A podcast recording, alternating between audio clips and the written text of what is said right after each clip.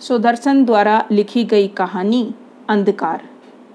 लाला राम नारायण अमृतसर के प्रसिद्ध व्यापारी थे। मिट्टी को भी हाथ लगाते तो सोना हो जाता। उन पर लक्ष्मी की विशेष कृपा थी। उनकी दो दुकानें थी, एक कपड़े की, दूसरी अंग्रेज़ी दवाइयों की। उन्हें दोनों से मुनाफा होता था। किसी वस्तु का टोटा न था। भगवान ने सब कुछ दिया था, मगर कुछ भी न था। उनके लड़कियाँ कई थीं। लड़का एक भी न था। यह पुत्र अभाव उन्हें खाए जाता था। हर समय उदास रहते थे। बाज़ार जाकर तो कदाचित हंस बोल भी लेते, पर घर में आते ही उनकी आँखें अग्निमय हो जाती। पार्वती समझती थी, इसमें मेरा कोई दोष नहीं। अब लड़के लड़कियाँ पैदा करना किसी के अपने बस की बात थोड़े ही है। परंतु इस पर भी उसमें इतना साहस न था कि पति के सामने मुस्कुराते हुए खड़ी हो जाए। वह घर में आते थे तो थर थर कांपती रहती कि कहीं गरज न उठे। सोचती, मेरे ही भाग्य में आग लगी है। इसमें किसी का दोष नहीं। लोगों के यहाँ कई कई लड़के पैदा होते हैं। पत्थरों के लिए मैं ही रह गई हूँ। सास कहती, मेरे मोती जैसे बेटे को अभागिन मिल गई। चेहरा कैसा दमकता था, जैसे अनार का लाल दाना हो। पर अब वह बात नहीं, न होठों पर वह मुस्कान है, न आँखों में वह ज्योति। दे पहले से आधी भी नहीं रही। अंदर ही अंदर घुला जाता है। राम नारायण यह बातें सुनते तो और भी दुखी हो जाते। कहते, माँ, तुम ऐसी बातें न किया करो। जो वस्तु भाग्य में न लिखी हो, उसके लिए रोना निष्फल है। मैंने समझ लिया है, हमारे वंश का नाम निशान मिट के रहेगा। हमारे भाग्य में पुत्र सुख नहीं लिखा। तुम कुड़ती हो, मुझे रोना आता है। पार्वती यह बातें सुनती तो उसके दिल में तीर चुभ जाते। पहरों रोती और प्रारब्ध को गालियाँ देती रहती। वह भगवान घर में आई थी, पर अभागिन बनकर जैसे खीर के थाल में लाल मिर्च पड़ जाए, उसे और सारे सुख थे, एक यही न था। उसने इलाज किया। साधु संतों से भस्म की चुटकी ली। व्रत रखे, मगर भाग्य रेखा न बदली। यहाँ तक कि कई वर्ष बीत गए, परंतु पार्वती का आशा अंक पुत्र मणि से न भरा। लड़कियाँ चार थी, लड़का एक भी न था। एक दिन गली में एक ज्योतिषी आया। बच्चों के लिए, रीछ और स्त्रियों के लिए ज्योतिषी दोनों समान हैं। स्त्रियों का तमाशा हाथ लग गया। बढ़ चढ़ कर हाथ दिखाने लगी। ज्योतिषी बातें बनाता था, पैसे बटोरता था। कैसा अच्छा व्यापार है। किसी का माल नहीं बिकता, किसी की बातें बिकती हैं। स्त्रियाँ पैसे देती थी और हंसती थी, मगर पार्वती घर बैठी अपने दुर्भाग्य को रो रही थी। इतने में उसकी सास ने कहा, पार्वती, जरा इधर आकर तू भी पंडित जी को हाथ दिखा ले। पार्वती ने नैराश्य भाव से उत्तर दिया, हाथ दिखाने से क्या होगा? मगर हर्ज ही क्या है? दिखा ले। पार्वती का जी न चाहता था कि हाथ दिखाए, परंतु सास के भय से उसने उठकर हाथ ज्योतिषी के सामने रख दिया। सब स्त्रियाँ चुपचाप खड़ी हो गई। यह हस्त निरीक्षण न था, भाग्य निरीक्षण था। ज्योतिषी ने हाथ की रेखाओं को देखा और कहा, तुम्हारे मन में हमेशा क्लेश रहता है। पार्वती की सास ने सिर हिलाकर कहा, ठीक है पंडित जी, ज्योतिषी, पर यह क्लेश मन का है, शरीर का नहीं। सास, यह भी सच है।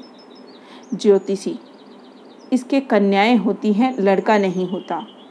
स्त्रियों ने कहा, देखा, यह विद्या की बातें हैं, जो चार अक्षर पढ़ जाते हैं वह कहते हैं ज्योतिष शास्त्र सब झूठ है। अब कहो, सच बताया या नहीं?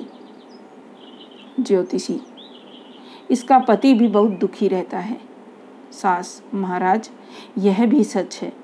ज्योतिषी, इसके लिए नक्षत्र तो सब अच्छे हैं, केवल एक नक्षत्र अशुभ है। यह सब उसका फल है। सास, महाराज तो अंतर्यामी है। अब यह देखें इसके भाग में बेटा है या नहीं।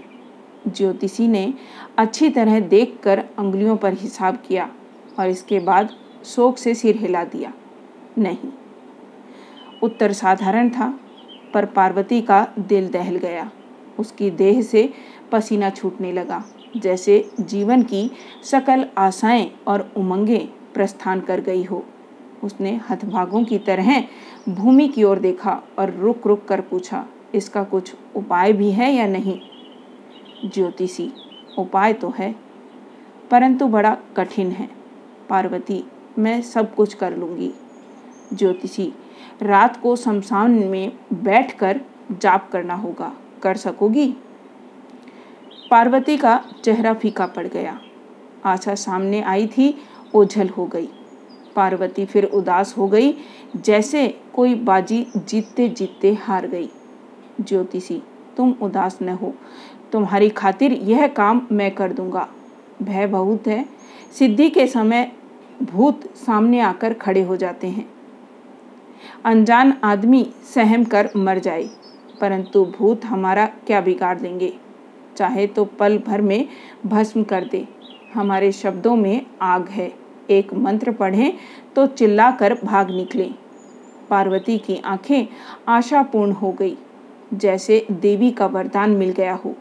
सास का चेहरा आशा की आभा से लाल था। उसे विश्वास हो गया कि अब ज़रूर लड़का होगा।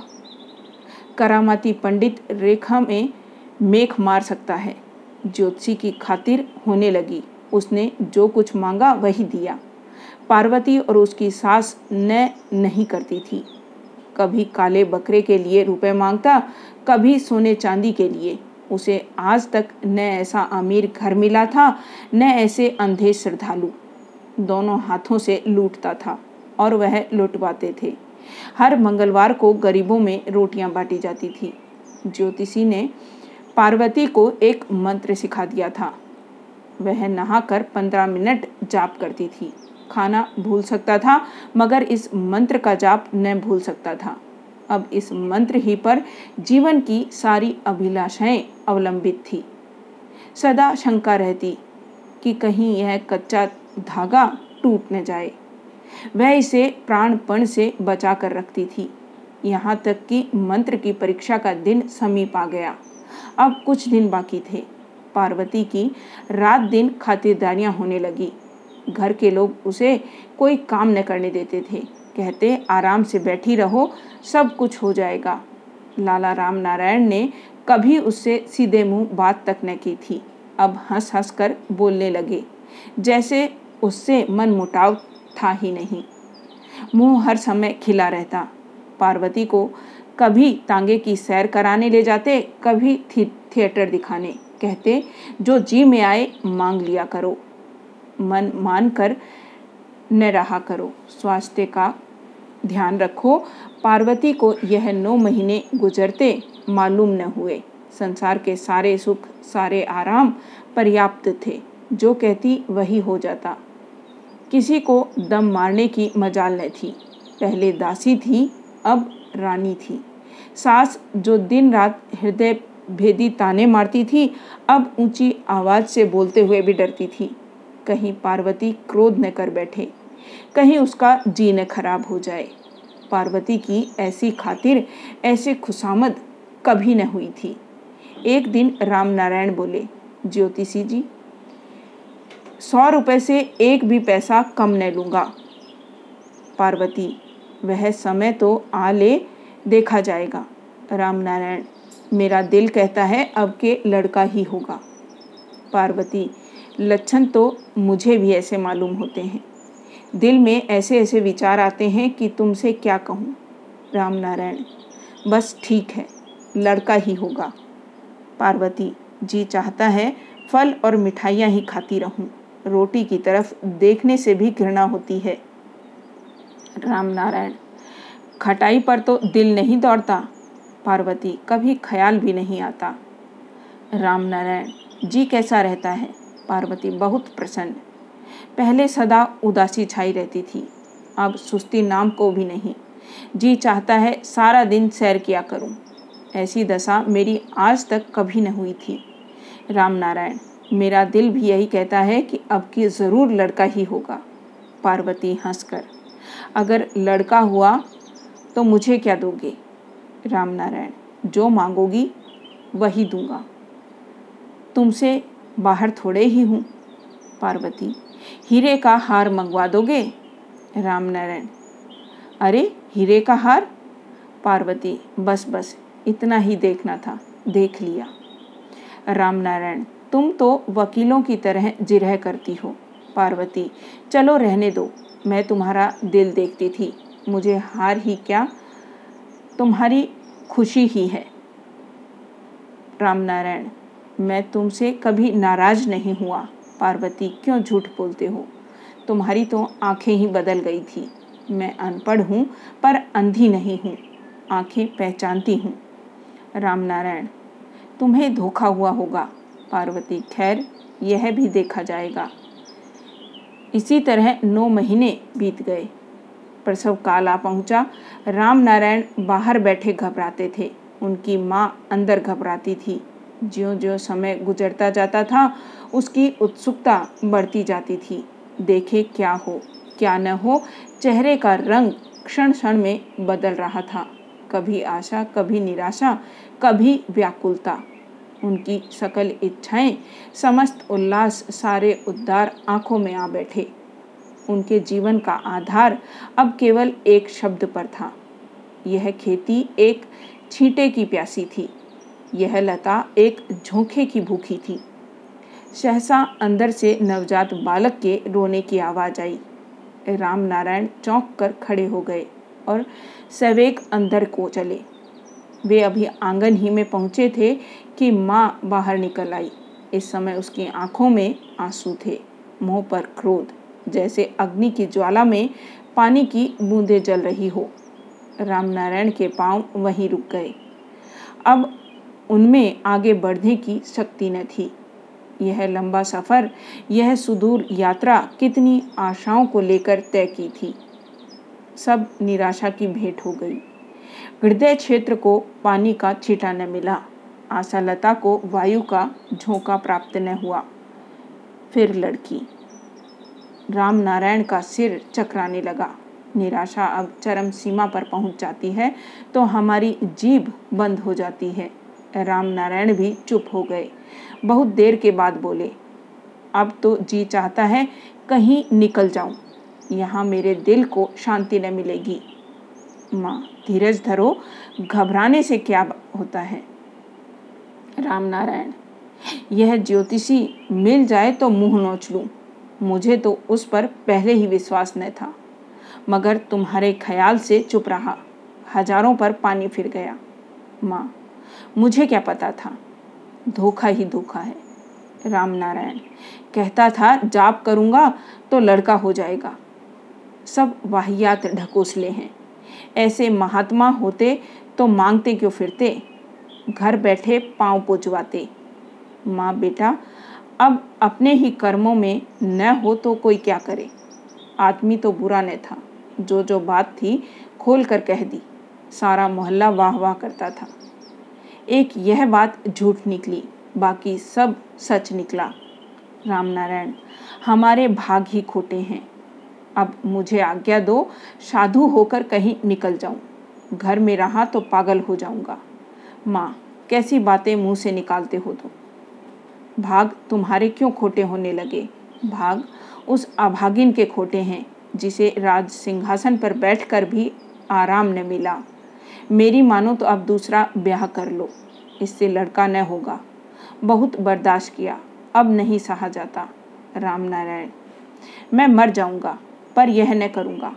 मैं आदमी हूँ, राक्षस नहीं हूँ। माँ, अरे, मैं उसे घर से निकाल देने को थोड़े कहती हूँ।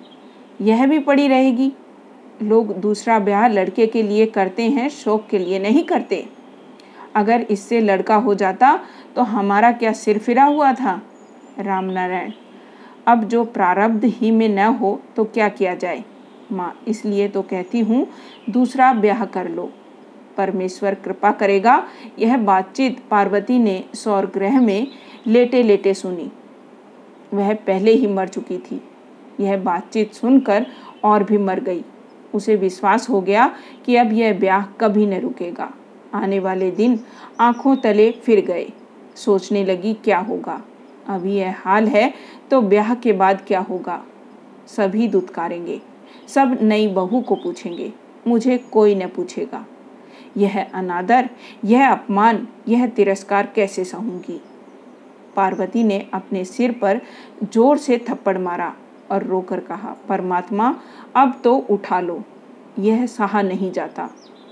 हम रोते हैं इसलिए कि दूसरे हमें चुप कराएँ। इसलिए नहीं कि हमें और भी रुलाएँ। पार्वती इसी ख्याल से रोई थी, लेकिन उसकी सास ने जब शब्द सुना तो वे और भी लाल पीली हो गई और उच्च स्वर में सुनाकर बोली, तेरे भाग में मौत नहीं, मौत तो हमारे भाग में है। बैठी राज करती है और छाती पर मूंग दलती है। यह शब्द नहीं थे, जहर में बुझे हुए तीर थे। पार्वती की आँखें अग्निमय हो गई। उसकी सारी देह जलने लगी। रगों का रुधिर इस तरह खोलता था जैसे कढ़ाई में तेल खोलता हो।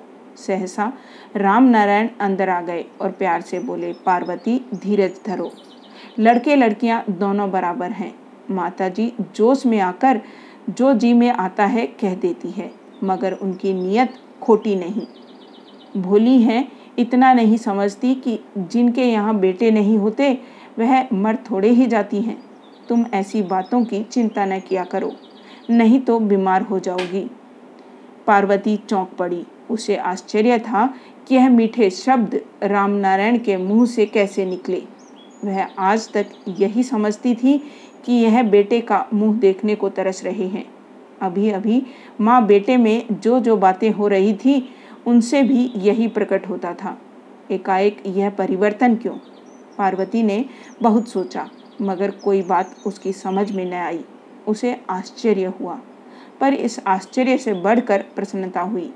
उसने कातर दृष्टि से अपने पति की तरफ़ देखा और आँखें बंद कर ली। उसके सब पर आए थे, केवल पति अपना था, मगर उसके लिए यही सब कुछ था। परंतु कुछ दिन के बाद पति भी अपना न रहा। राम नारायण ने दूसरा ब्याह कर लिया। पार्वती पर दुख का पहाड़ टूट पड़ा। उससे कोई सीधे मुँह बात भी न करता था। सब नई दुल्हन की सेवा में लगे रहते थे। अब नई दुल्हन घर की सब कुछ थी, पार्वती कुछ भी न थी। यहाँ तक कि उसका मान दासियों के बराबर भी न था। अब वह किसी काम में दखल न देती, चुपचाप अपनी कोठरी में पड़ी रहती, जो मिलता खा लेती, जो हाथ आता पहन लेती। अब उसे किसी की कड़वी बात पर क्रोध न आता था। न जली कटी बातें सुनकर आँखें सजल होती थी। कभी जरा से कटु भाषण पर उसके शरीर में आग लग जाती थी। उस समय वह घर की रानी थी, मगर अब उसका सिंहासन छिन चुका था। अब उसके पति ने उसे अपने मन मंदिर से निकाल दिया था। अब वह रानी नहीं, भिखारिन थी। भिखारिन को क्रोध करने का अधिकार किसने दिया है? परमात्मा ने भी नहीं। भिखारिन कुछ दिन मुफ़्त की रोटियाँ फाड़ती रहती है, फिर काम करने लगी। पहले रानी से भिखारिन बनी थी, अब भिखारिन से दासी बनी। उधर दयावती सारे घर पर शासन करती थी। वह हंसती थी तो घर के सारे लोग हँसते थे। उदास होती तो घर के लोग उदास हो जाते। जरा तेज चलती तो सास कहती, बेटी, संभल कर चलो, नहीं पाँव दुखने लगेंगे। ऊपर से नीचे उतरती भी कहती, कमर दर्द करने लगेगी। उसका जरा सा सिर दुखता तो राम नारायण की जान पर बन जाती। भागे भागे डॉक्टर के पास जाते और दवाओं की शीशियाँ उठा लाते। नंदे दयावती पर प्राण देती थी। क्या मजाल, जो उसकी इच्छा के विरुद्ध एक शब्द भी मुँह से निकल जाए। परंतु इतना कुछ होने के बाद भी दयावती खुश न थी। उसके दिल में हर समय बुरी बुरी भावनाएँ उठा करती। एकांत में बैठती तो फूट फूट कर रोया करती। उसे हँसते मुस्कुराते देखकर किसी को संदेह भी न होता था। उसके दिल में कोई प्राणघातक जलन, कोई दुखदायक पीड़ा होगी। ऊपर ठंडा पानी लहरें मारता था, नीचे आग सुलगती थी। रात का समय था। पार्वती ने बर्तन साफ़ किए, रसोई घर धोया और छोटी लड़की को लेकर अपनी कोठरी में चली गई, मगर उसके शरीर का एक एक अंग दर्द कर रहा था। दूसरे दिन जागी तो सारा शरीर तप रहा था और सिर उठाए न उठता था। पार्वती चुपचाप लेटी रही। उसने हिलने की हिम्मत भी न की। यहाँ तक कि नौ बज गए और चूल्हा गर्म न हुआ। लड़कियाँ रोटी मांगती थी और रोती थी। पार्वती उनकी तरफ़ देखती थी और कराहती थी। यह हृदय विदारक दृश्य देखकर दयावती का दिल पसीज गया। वह दयावती थी। उसमें दया का अभाव न था। उसने मुँह से कुछ न कहा, परंतु रसोई घर में जाकर रसोई बनाने लगी।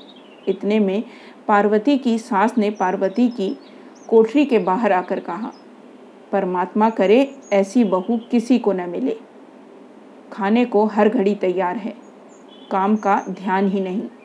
नई दुल्हन बैठी काम करती है, यह रानी सेज पर लेटी है, कोई देखे तो क्या कहे।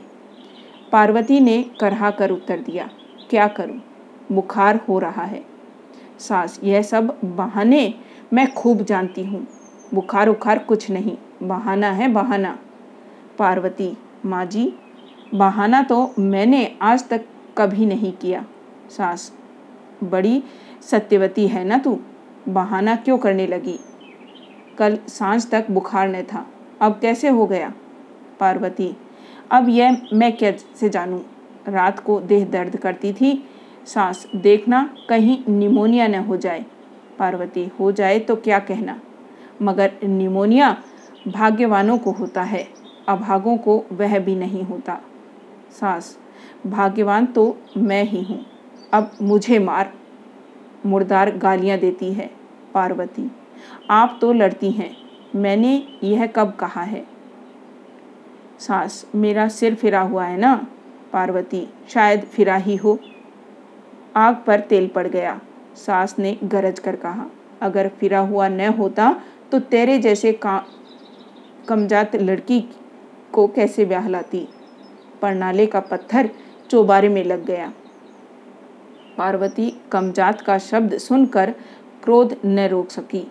बोली, जाओ, भीतर जाकर बको। मैं तो यूँ ही मर रही हूँ। इलाज का ध्यान नहीं, लड़ने की धुन सवार हो गई। परमात्मा ऐसी सास दुश्मन को भी न दे। अब सहन करना संभव न था। पार्वती की सास रोने लगी और इतने ज़ोर से रोई कि सारा मोहल्ला जमा हो गया। चीख चीख कर कहती थी, बहनों, इस निर्लज बहू ने मेरी पत उतार दी। मेरा जरा भी लिहाज नहीं किया। रात को कहीं बुखार हो गया था। मैंने आकर पूछा, हकीम को बुला लाऊं? बस इतनी सी बात पर गालियाँ देने लगी। बोली, तुम्हें मेरे बुखार की क्या परवाह है? तुम्हें उस समय मालूम होगा जब तुम्हारे बेटे को और उसकी बेगम को बुखार चढ़ेगा। तब पूछूँगी, क्यों माँ? अब हकीम को बुलाऊं? मैंने कहा, मुझे गालियाँ दे दो, पर उस गऊ ने तुम्हारा क्या बिगाड़ा है? इस पर नाम ले लेकर रोने लगी और मुझे कोसने लगी। वह गरीब न लेने में, न देने में। अब तुम ही कहो, मैंने क्या बुरा किया? मोहल्ले की स्त्रियाँ चुप थी। वह जानती थी पार्वती ऐसी स्त्री नहीं, परंतु उन्होंने मुँह से कुछ नहीं कहा।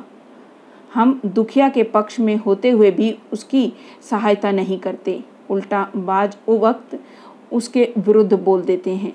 यही दशा स्त्रियों की थी। उनके दिल कहते थे, पार्वती निर्दोष है। सारा महाभारत बुढ़िया का मचाया हुआ है। मगर फिर भी उनमें सच बोलने का साहस न था। हम अपने लिए झूठ बोल सकते हैं, पर दूसरों के लिए सच भी नहीं बोल सकते। सारा दिन बीत गया। पार्वती को कोई दवा न मिली। न उसके पास जाकर किसी ने देखा कि गरीब जीती है या मरती है। राम नारायण खाना खाने आए और दुकान चले गए। सास धूप में लेटी रही। नंदे क्रोशिये के लिए रुमाल बुनती रही। केवल पार्वती की अबोध लड़कियाँ थी, जो कभी उसके पास जाकर बैठती थी। कभी बाहर निकल जाती थी। उनके अतिरिक्त एक भी प्राणी न आया जो उसका सुख दुख अनुभव करता, और वह दयावती थी। हाँ दयावती थी। पार्वती की सौत। वह पार्वती के लिए तड़पती थी, पार्वती के लिए रोती थी, मगर कुछ कर न सकती थी। वह इस घर में नई थी। उसे कोई कुछ कहता न था। वह स्वयं लज्जा से चुप रहती थी। उसे भय न मारता था संकोच मारता था। हमारा दिल सबसे बड़ा दुश्मन है। रात के दो बजे का समय था। पार्वती अपनी कोठरी में बेसुध पड़ी थी। एक और एक धुंधला सा दिया टिमटिमा रहा था। मगर उसका तेल समाप्त हो चुका था और उसका प्रकाश धीरे धीरे मर रहा था। यह मिट्टी का दिया न था। पार्वती के भाग्य का दिया था। कैसा तुच्छ, कितना छोटा। इसका प्रकाश अंधकार में किस तरह विलीन हो रहा था, इसका जीवन मृत्यु के मुँह में किस तरह भागता हुआ जा रहा था। इतने में दरवाज़ा खुला और दयावती धीरे धीरे अंदर आई। उसने पार्वती के चेहरे को देखा और ठंडी आह भरकर उसके सिरहाने बैठ गई। इसके बाद उसने पार्वती का सिर अपनी जंघा पर रख लिया और उसके बालों में प्यार से अंगुलियाँ फेरने लगी। पार्वती ने घबरा कर आँखें खोल दी और कहा, कौन? उसको आशा थी यह रामनारायण होंगे। दिन में माँ के ख्याल से नहीं आए। अब आए हैं। अपना फिर भी अपना है। पराया कैसे हो जाएगा? मगर मुँह मोड़ कर देखा तो सन्नाटे में आ गई। यह रामनारायण ने थे। दयावती थी। पार्वती की आँखों में पानी आ गया। उसने एक क्षण तक दयावती के मुँह की तरफ़ ताका और फिर उसके गले से लिपट गई। उसने जिन्हें अपना समझा था, वह पराए निकले, मगर जो पराया था, वह अपना बन गया। दुनिया के रास्ते कैसे निराले, कितने अद्भुत हैं। दयावती ने पार्वती को चारपाई पर लिटा कर कहा, कोई दवा नहीं खाई? पार्वती नहीं, मेरी परवाह किसे है, जो दवा खाऊं? दयावती तो बुखार कैसे उतरेगा? पार्वती, भगवान उतार देगा। दयावती, नहीं, तुम्हें दवा खानी होगी। इस घर के आदमी सभी राक्षस हैं, बहन। तुम्हें विश्वास न हो, मैं तुम्हारे लिए सारा दिन कुड़ती रहती हूँ। तुम्हारे साथ सख्ती होती है तो मेरा दिल रोने लगता है। जी चाहता है, तुम्हारे गले से लिपट जाऊँ, पर घर वालों का ख्याल रास्ते में खड़ा हो जाता है। सोचती हूँ क्या कहेंगे। सौ सौ बातें बनाएँगे, मगर अब यह बेपरवाही न होगी। पार्वती ने धुंधले दिए की तरफ़ देखते हुए कहा, बहन, अब तो जी चाहता है कुछ खाकर सो रहूँ। सब कुछ देख लिया, और क्या देखूँगी? अब यह अधोगति नहीं सही जाती। अब तो मौत ही आ जाए। दयावती, अधीर क्यों होती हो? यह दिन भी गुजर जाएँगे। पार्वती, प्रारब्ध में यह लिखा है। यह मालूम न था। मालूम होता तो जोगिन बन जाती। दयावती, जोगिन बनना इतना आसान होता तो आज संसार में चारों तरफ़ जोगिने ही जोगिने नज़र आती। पार्वती, आज का हाल तो तुमने स्वयं देख लिया होगा। बताओ, मेरा क्या दोष है? दयावती, खूब देख लिया। जाति सारी उनकी है, तुम्हारा दोष नहीं है। इसे सारा जहान जानता है। पार्वती कहने लगी गालियाँ देती है। दयावती अब लड़कियाँ होती है तो इसमें तुम्हारा क्या दोष है? यह कोई अपने बस की बात थोड़े ही है। पार्वती वह तो समझते हैं कि यह जानबूझकर लड़कियाँ जा, जा, जनती है। दयावती आदमी को कुछ तो समझना सोचना भी चाहिए। पार्वती जब देखो तने रहते हैं। दयावती, और तुम्हारा कोई दोष नहीं। पार्वती, जीना दुर्भर हो गया है। अब समय सहमी रहती हूँ। दयावती, पर मेरी तरफ़ से मन साफ़ कर लो। मैं तुम्हें बड़ी समझती हूँ। पार्वती, मेरा मन तुमसे पहले ही साफ़ है। दयावती, मेरे कारण तुम्हें जरा भी कष्ट न होगा। पार्वती ने दयावती को गले लगा लिया और स्नेहपूर्ण स्वर में कहा, तूने मुझे बचा लिया। मैं समझती थी, इस घर में मेरे दुश्मन ही दुश्मन है। हित चिंतक कोई नहीं। परंतु तूने मेरा विचार बदल दिया। अब मुझमें इतनी शांति है कि कम से कम मुझे, तू तो बेगुनाह समझती है। सहसा दिया बुझ गया। चारों तरफ़ अंधकार फैल गया। इस अंधकार में पार्वती और दयावती दोनों छिप गई। क्या उनके भाग्य का दिया भी बुझ गया? पार्वती महीना भर बीमार रही। दयावती ने सेवा शुश्रूषा से दिन रात एक कर दिया। उसे हर समय वही चिंता रहती थी कि पार्वती किसी तरह बच जाए। वह उसके सिरहाने से न उठती थी। नियत समय पर दया दवा देती, समय पर दूध। रात को सोते सोते चौंक उठती और उसे देखती कि सोती है या जागती है। ऐसी चिंता, ऐसी व्याग्रता, ऐसी उत्सुकता से किसी माँ ने अपने बच्चे का इलाज भी न कम न किया होगा। उसे सास समझती थी।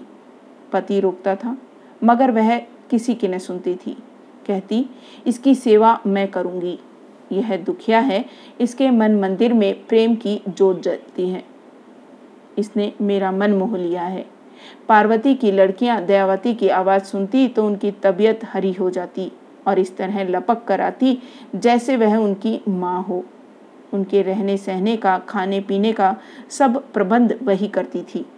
यह स्वर्गीय प्रेम, यह विशुद्ध, निर्मल, पवित्र दृश्य देखकर सारा मोहल्ला चकित था। ऐसी उदारता, ऐसी श्रद्धा, ऐसी प्रीति इस स्वार्थ में संसार में, इस द्वेषपूर्ण दुनिया में उन्होंने पहले न देखी थी। सौत को देखकर स्त्री के शरीर में आग लग जाती है। उसकी आँखों में क्रोध की चिनकारियाँ निकलने लगती हैं। यहाँ वही सौत सौत की सेवा करती थी। यह प्रेम कितना महान, कितना स्वच्छ था। इसमें आत्मसमर्पण था, विषय वासना न थी, सेवा का शौक था, फल की इच्छा न थी। यह पति पत्नी का प्रेम न था, दो महिलाओं का स्नेह था। यह दो सोतों का प्यार न था, दो सखियों की प्रीति थी। धीरे धीरे पार्वती के देह में ताकत आने लगे। दयावती ऐसी खुश थी जैसे कोई राज्य जीत लिया हो। अब वह दो सखियाँ थी। सारा दिन एक जगह बैठी रही और बातें करती। दयावती सोचती, यह दुखिया है। इससे अन्याय हो रहा है। पार्वती सोचती, मेरी सौत है। तो क्या हुआ? पर इसका दिल प्रेम का सागर है। मुझे देखकर खुश हो जाती है। मैल से दोनों को प्रेम सूत्र में बाँध दिया। कुछ देर सखियाँ बनी रही, फिर बहने बन गई।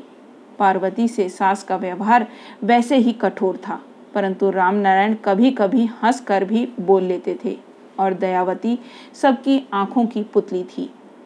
इसी तरह एक वर्ष बीत गया। पार्वती कुछ महीनों के लिए मायके गई। लौटी तो दयावती की अवस्था ही और थी। न गालों पर वह मोहनी थी, न आँखों में वह जादू। ऐसा मालूम होता था, जैसे दयावती वह दयावती ही नहीं। पार्वती सोलह साल की सुकुमारी को छोड़कर गई थी। अब उसे चालीस साल की बुढ़िया मिली। पार्वती पर वज्राघात हुआ। उसने दयावती का हाथ पकड़ा और उसे एकांत में ले गई। वहाँ जाते ही बोली, यह तुझे क्या हो गया? दयावती, हुआ तो कुछ भी नहीं। पार्वती पहचानती नहीं जाती। तेरी सूरत ही बदल गई है। दयावती, चल झूठी। मुझे छेड़ती है। तेरी आँखें बदल गई होगी। पार्वती, गालियाँ देती है। जबान भी बदल गई। दयावती, अब तुमसे बातों की बाजी मैं तो जीत ही न पाऊँगी। पार्वती अच्छा तो ठीक ठीक बता दे। छिपाने से कुछ न होगा। दयावती तुम्हारे वहम का इलाज कौन करे? पार्वती, सास से लड़ाई तो नहीं हो गई? दयावती, बिल्कुल नहीं। वह मुझे माँ से ज़्यादा चाहती हैं। पार्वती, उनसे झगड़ा हो गया है? दयावती, वह ऐसे आदमी ही नहीं। पार्वती, बीमार रही है क्या? दयावती हंसकर हाँ बुखार चढ़ता रहा है। पार्वती तो मालूम हुआ मुझसे छिपाती है। अब न पूछूँगी। दयावती रोने लगी। उसका ऐसा मालूम हुआ कि उसके शरीर को तोड़कर प्राण पंछी बाहर निकल जाए। सिसकियाँ भरते हुए बोली, बहन, मुझे कोई रोक नहीं है। मुझसे किसी ने दुर्व्यवहार भी नहीं किया। मुझे चिंता रोक खा रहा है। मुझे भय हो रहा है कि यह आदर, प्यार, आनंद के दिन कुछ ही दिनों के मेहमान हैं। इस सावन की धूप पर कोई विश्वास नहीं। इसकी आयु बहुत थोड़ी है। आज मुझे सब सिर आँखों पर बैठाते हैं, लेकिन यह मान, यह सत्कार मेरे लिए नहीं, लड़के के लिए है। उनको लड़के की चाह ने दीवाना बना रखा है। सोचती हूँ, अगर मेरे भी लड़की हो गई तो फिर क्या होगा? सबकी आँखें बदल जाएगी। यह चिंता है जो मुझे अंदर ही अंदर खा रही है। मैं इस दुख से घुली जा रही हूँ, और मुझे विश्वास हो गया है कि मेरी लड़की ही होगी और मैं बचूँगी नहीं। यह कहकर दयावती रोने लगी। पार्वती के शरीर के रोंगटे खड़े हो गए। उसके मुँह से कुछ न निकला। एक शब्द भी नहीं। न हाँ न ना। उसने दयावती का सिर खींचकर अपने गले से लगा लिया और रोने लगी। मगर उसका दिल कह रहा था कि, अगर तू मरी तो मैं भी जीती न रहूँगी। आखिर वह दिन आ गया, जिसकी सबको प्रतीक्षा थी। राम नारायण ने दोनों बहनों को बुला भेजा। एक दाई रखी, एक लेडी डॉक्टर। खाना बनाने के लिए एक स्त्री अलग थी। लेडी डॉक्टर ने कह दिया था, लड़का होगा। राम नारायण ऐसे खुश थे, जैसे किसी भिखारी को राज सिंहासन मिल जाए। उछलते फिरते थे। उनके पाँव धरती पर न पड़ते थे। नौकरों से कहा, इनाम मिलेगा। मोहल्ले वालों से कहा, मिठाई बांटेंगे। इष्ट मित्रों से भोजन देने की प्रतीक्षा की। संध्या का समय था। राम नारायण के घर में स्त्रियाँ दौड़ती फिरती थी। कानों पड़ी आवाज़ सुनाई न देती थी। लेडी डॉक्टर शक्ति के साथ हुक्म देती और लड़ती थी, मगर कोई बुरा न मानता था। कहीं गर्म पानी पड़ा था, कहीं रुई के फोहे कतरे जा रहे थे। पार्वती उड़ी फिरती थी। दिल में प्रार्थना करती थी कि दयावती को लड़का ही हो, लड़की न हो। अगर लड़की हुई तो हम दोनों की मौत है। अब तो केवल मैं ही अभागन हूँ, फिर दयावती को भी कोई न पूछेगा। अभी उसके खातिर कभी कभी मेरी भी सुध ले लेता है कोई, फिर यह बात भी न रहेगी। राम नारायण दरवाजे में बैठे माला फेरते थे और प्रार्थना करते थे कि प्रभु, यह नैया पार लगा दे। कभी कभी यह विचार आता था कि पार्वती से अन्याय हुआ है। लड़का हो जाए तो उसके साथ ज़रा सख्ती न करूँ। ऐसी एकाग्रता, ऐसी लगन, ऐसी श्रद्धा से उन्होंने कभी प्रार्थना न की थी। संकट हमें परमात्मा का भक्त बना देता है। वैभव में परमात्मा का कभी ध्यान नहीं आता। एकाएक अंदर से कुछ आवाज़ें आई।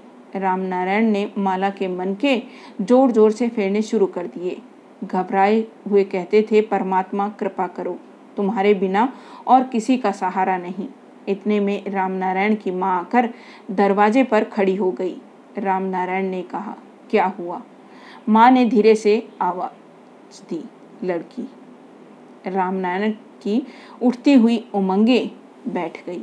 जैसे कबूतर उड़ना चाहता है और बाज को ऊपर मंडराते देखकर फिर वहीं बैठ जाता है। उन्होंने माला धरती पर पटक दी और निराशा से इधर उधर टहलने लगे। किसी सेठ को अपना सर्वस्व लुट जाने पर इतना दुख न होता। थोड़ी देर बाद दयावती के पास लेडी डॉक्टर और पार्वती के सिवा कोई भी न था। सब राम नारायण के गिर्द जमा थे। कोई शौक प्रकट करता था, कोई सांत्वना देता था।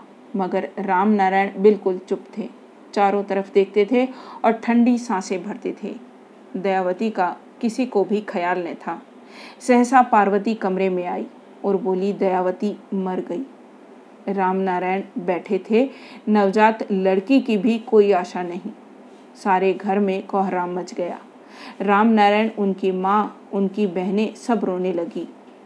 उनके आर्तनाद से दुश्मनों के कलेजे भी छलनी होते थे। इस तरह रोती थी, जैसे उनका लड़का मर गया है। केवल पार्वती की आँख में पानी न था।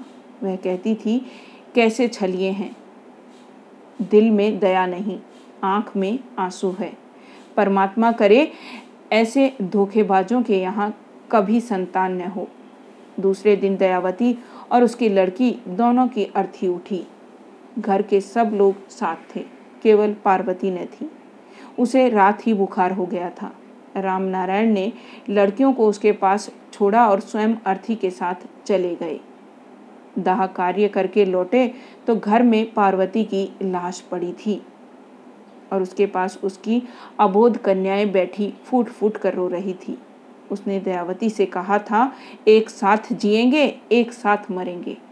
उसका वचन झूठा न निकला। वह दाह कर्म के समय पछड़ गई थी, परंतु परलोक यात्रा में पीछे न रही। दोनों विपदाग्रस्त स्त्रियाँ एक ही दिन दुनिया से रवाना हुई।